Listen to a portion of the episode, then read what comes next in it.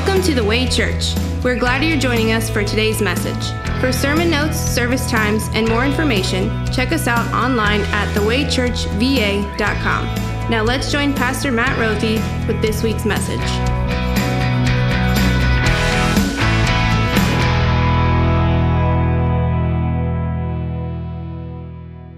Some fishermen, a former tax collector, a former politician, a recovering skeptic, and a few regular dudes are all standing on a hill. No, this isn't a start to a bad joke, but this is 12 men. 12 men from completely different areas of life who could not be themselves more different. This is the start of those men and their families, you and your family, me and my family, a group of people who are vastly different, all coming together to become one big happy family, one big spiritual family. This is the Bible's account of Jesus ascending into heaven. Now, you might be thinking, Matt, wait just a minute. It's tough enough that I couldn't pick the immediate family I was born into. I'm stuck with them. Why all this talking and acting like we are one big happy family at church? Do we really have to be a spiritual family? Can we just be friends? And what does Jesus' ascension have to do with all this? And does this mean we're going to start having to stand around, hold hands, and sing Kumbaya? Well, first of all, no.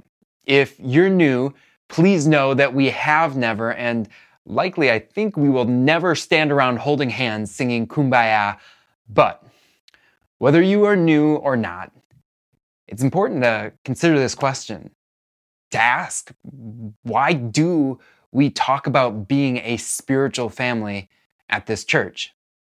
What's the point of having a spiritual family? Do you need to have one? I mean, really, what are spiritual families for?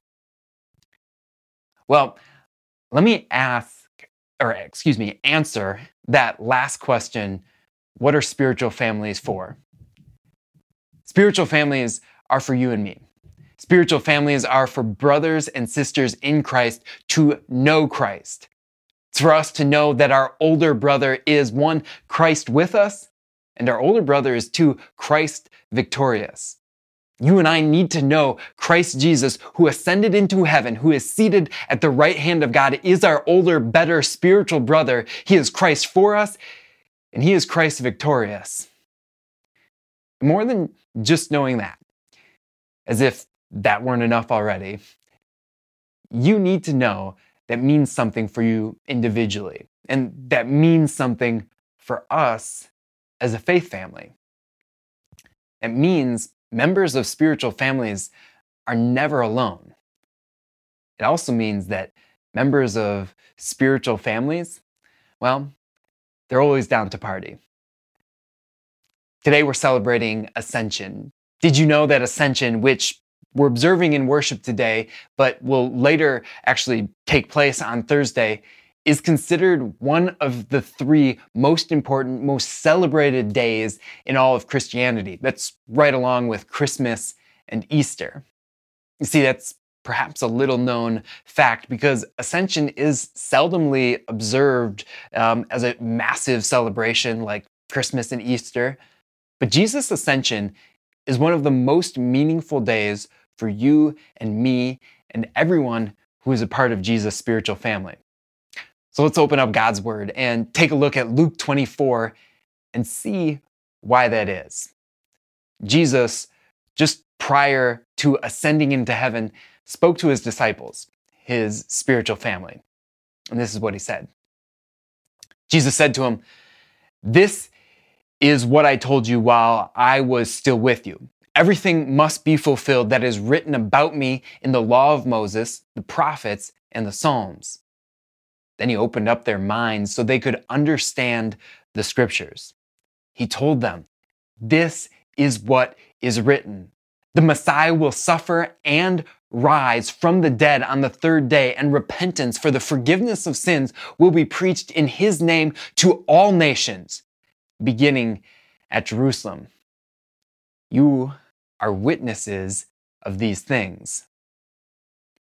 just before Jesus ascended into heaven, Jesus drops a knowledge bomb on his disciples. It's one of the more clear and one of the more concise summaries in all of Scripture of the entire narratives of Scripture. He says everything that was written in the Old Testament, that was all written about me and fulfilled by me. And then Jesus, as he says this, he takes his hands and like only Jesus can, he opens up the disciples' minds and drops his wisdom into their minds so that they could understand all of Scripture, so that they could connect all the dots of prophecy and promise and see that it all points to Jesus. Jesus gave them the ability to understand everything. He showed them that he is the key to unlocking all of Scripture. You can just hear the disciples collectively let out an, oh, well, except for Peter, of course, who a bit more boldly stands in the middle of everyone just going, pfft. It's a mind blow, right? And then Jesus, what he tells his disciples next, it'll change their earthly lives forever. He says, because I suffered, I died, and I rose, and you saw me do all that. In my name and with my authority, you who have witnessed these things get to and have to be my witnesses to the world. Well, it's a tall task, to be sure.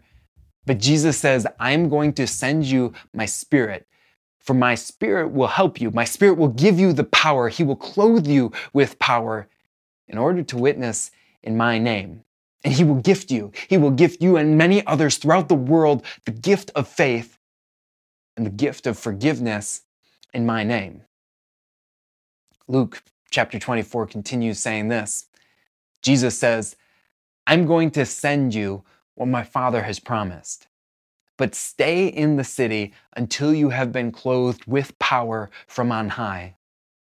When he had led them out to the vicinity of Bethany, he lifted up his hands and blessed them. While he was blessing them, he left them and was taken up into heaven. At Jesus' ascension, he promised the Holy Spirit. He promised that the Holy Spirit would come. And then the story of Jesus Christ here on earth fittingly ends with his parting, enduring blessing. Jesus goes up into heaven and he sits down on his throne at the right hand of God. That's how it ends. But really, that's how it all begins. Because do you realize what the ascension means for you and me? The ascension is essential to our Christian faith because this event of Jesus going back into heaven, well, it signals a shift for how in Christ God is continually present with his people through the Holy Spirit, through the gift of faith in the hearts of his children. No longer would Jesus simply be present physically with his spiritual family on earth, but because he is in heaven, he's always present with us. He's always present with us in his word, giving his spiritual family his gifts of forgiveness and faith. Think about it. If Jesus is now in heaven, that means he can now be present every place on earth. Had he remained on earth in a non-resurrected body, he would not have been present everywhere except the one place in which he was present. But the ascension happened. The ascension happened following the resurrection, which means Jesus is present everywhere he says he is according to his promises. And where he has most certainly promised to break through and be with us is in the Holy Gospel. It's in Holy Baptism and in Holy Communion. My friends, do you just understand what that means for you?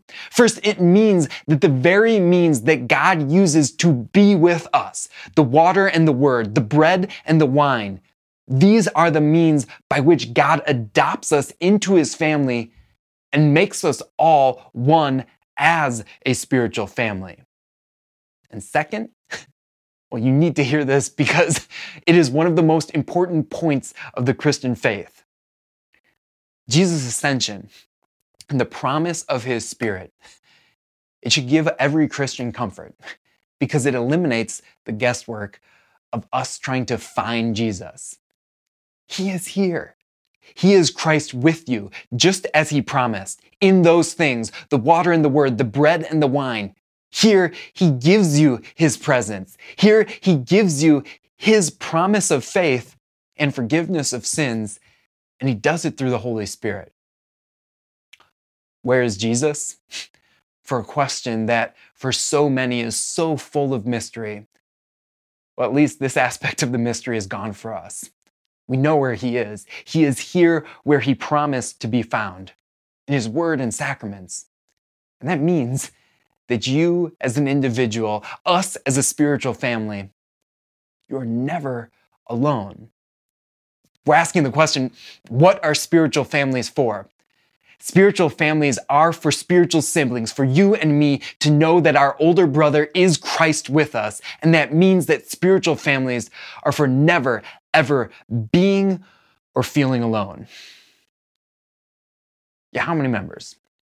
How many members of our spiritual family or others or people formerly a part of a spiritual family are suffering from severe aloneness right at this moment? Allow me to read a few short sections from a novel. It comes from a 1979 novel entitled My Son is a Splendid Driver. In the story, the narrator is a man in his mid-40s, and he's visiting his parents for Christmas. They live in a small Kansas town in which he grew up.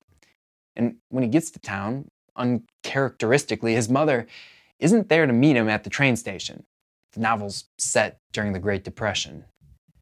When he arrives at his home, his mother is there, but she's looking extremely thin, and she looks tired. She's in her mid-60s, and, well, she gets to the right to the point. This is what she says. "Why do you suppose I didn't go to the depot? I always do, don't I? I didn't go this time because I'm ashamed to be seen." Then she posed her face before me under the light, and I saw a couple of raw, little sores on her lower lip, supposing them to be fever blisters. She said, "Your father has given me a disease that I don't have the courage to name." See, what's happened in this story is that the author's father, the narrator's father, has given his mother an STD. His father contracted it from an extramarital exchange while on a business trip away from home. In the story, the narrator, the writer, goes on to reflect on what he's just heard his mother say, and, well, this is what he said. "Mother had stopped going to church.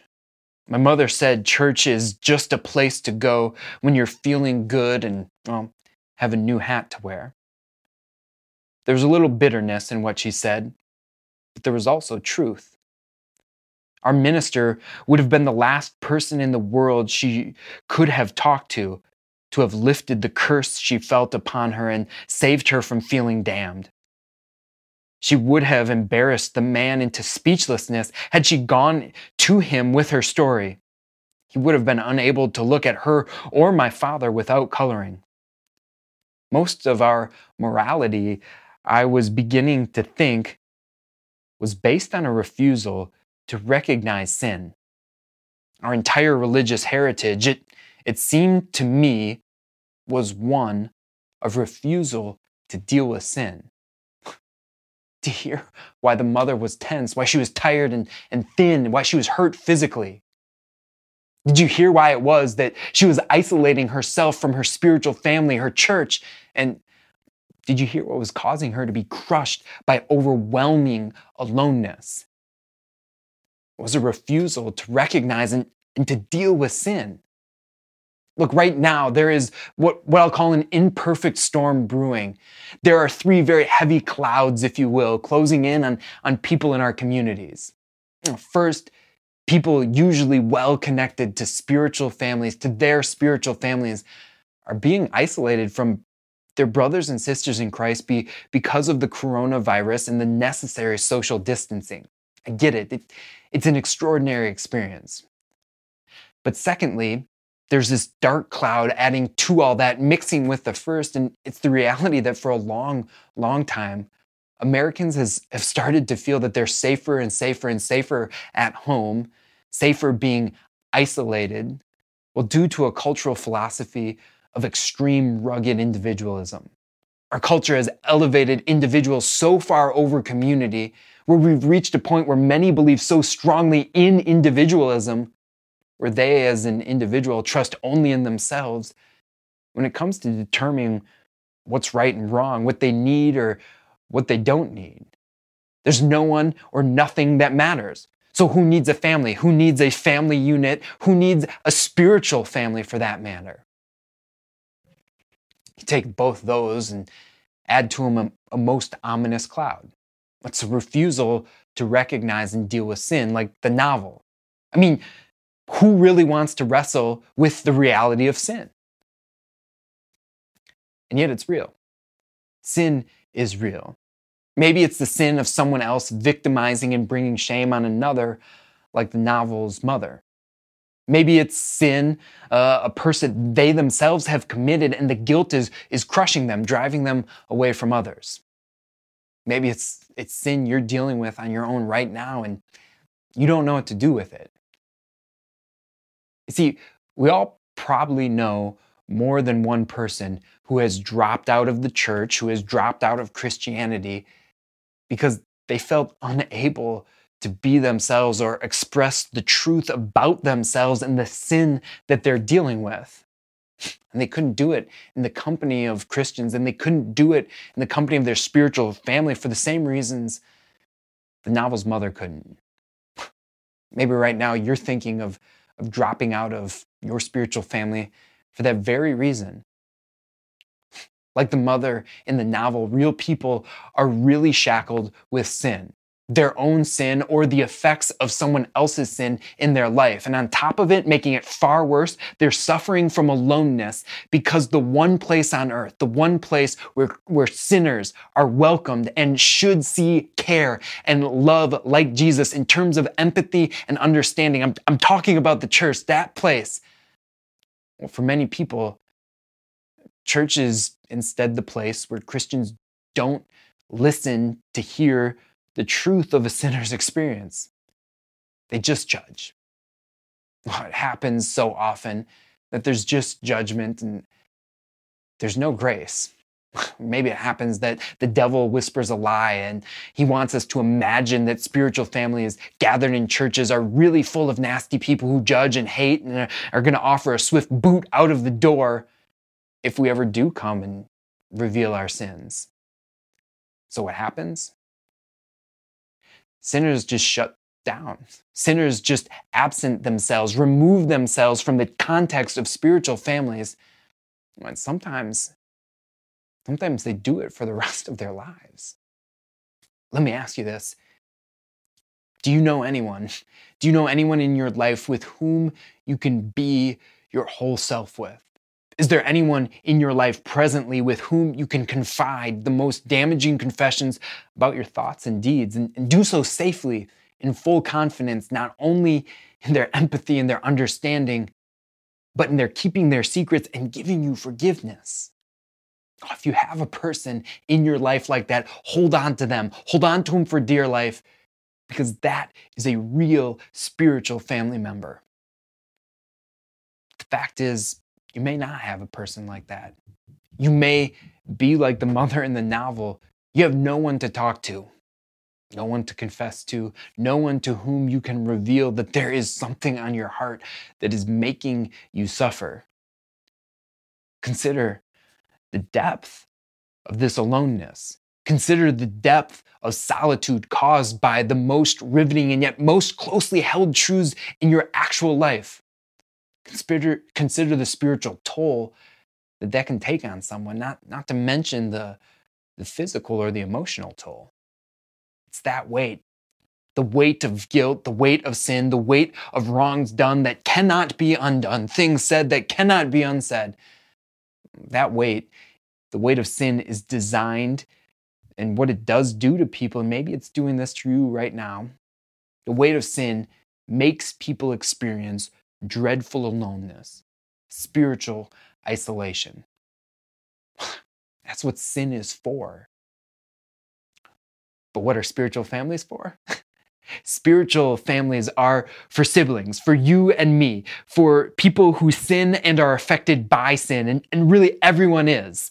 Spiritual families are for us to know more deeply, more constantly, more consistently, more fully that our older brother is Christ Jesus. Our ascended Lord and God is our Savior, Christ Jesus, who creates spiritual families and then calls them to himself through his word and sacraments.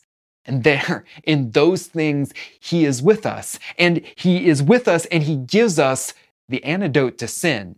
He gives us the antidote to sin and the antidote to the loneliness that sin causes.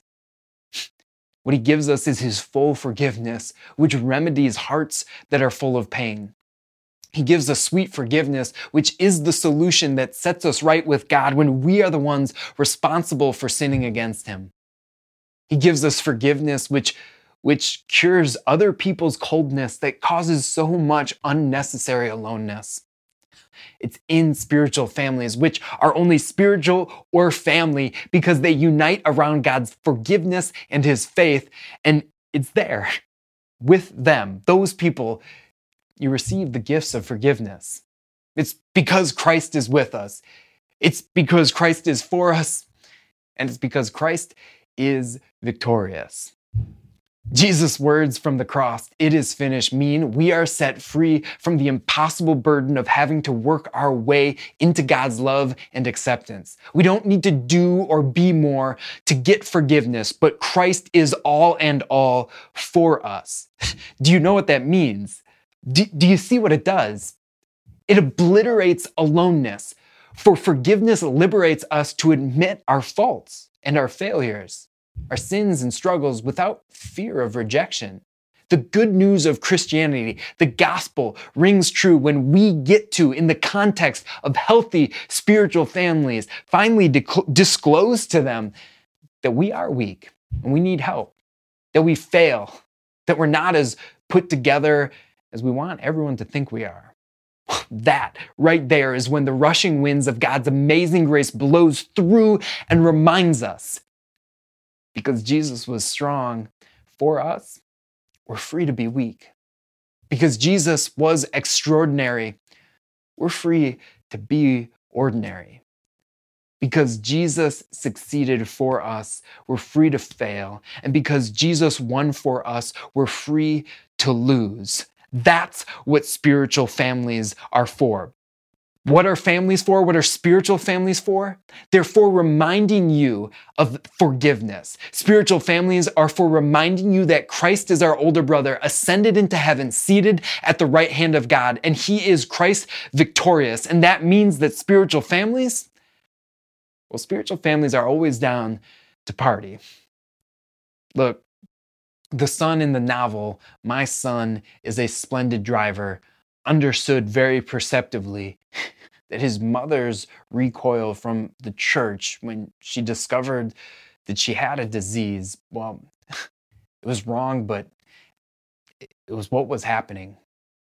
When he perceptively found out that she wasn't welcome, that the reason was because she had sin associated with her, made for a sad story. But how about we rewrite that story? Let's rewrite that story at our church. How about we celebrate no, not sin, but we celebrate the boundless forgiveness found in Christ?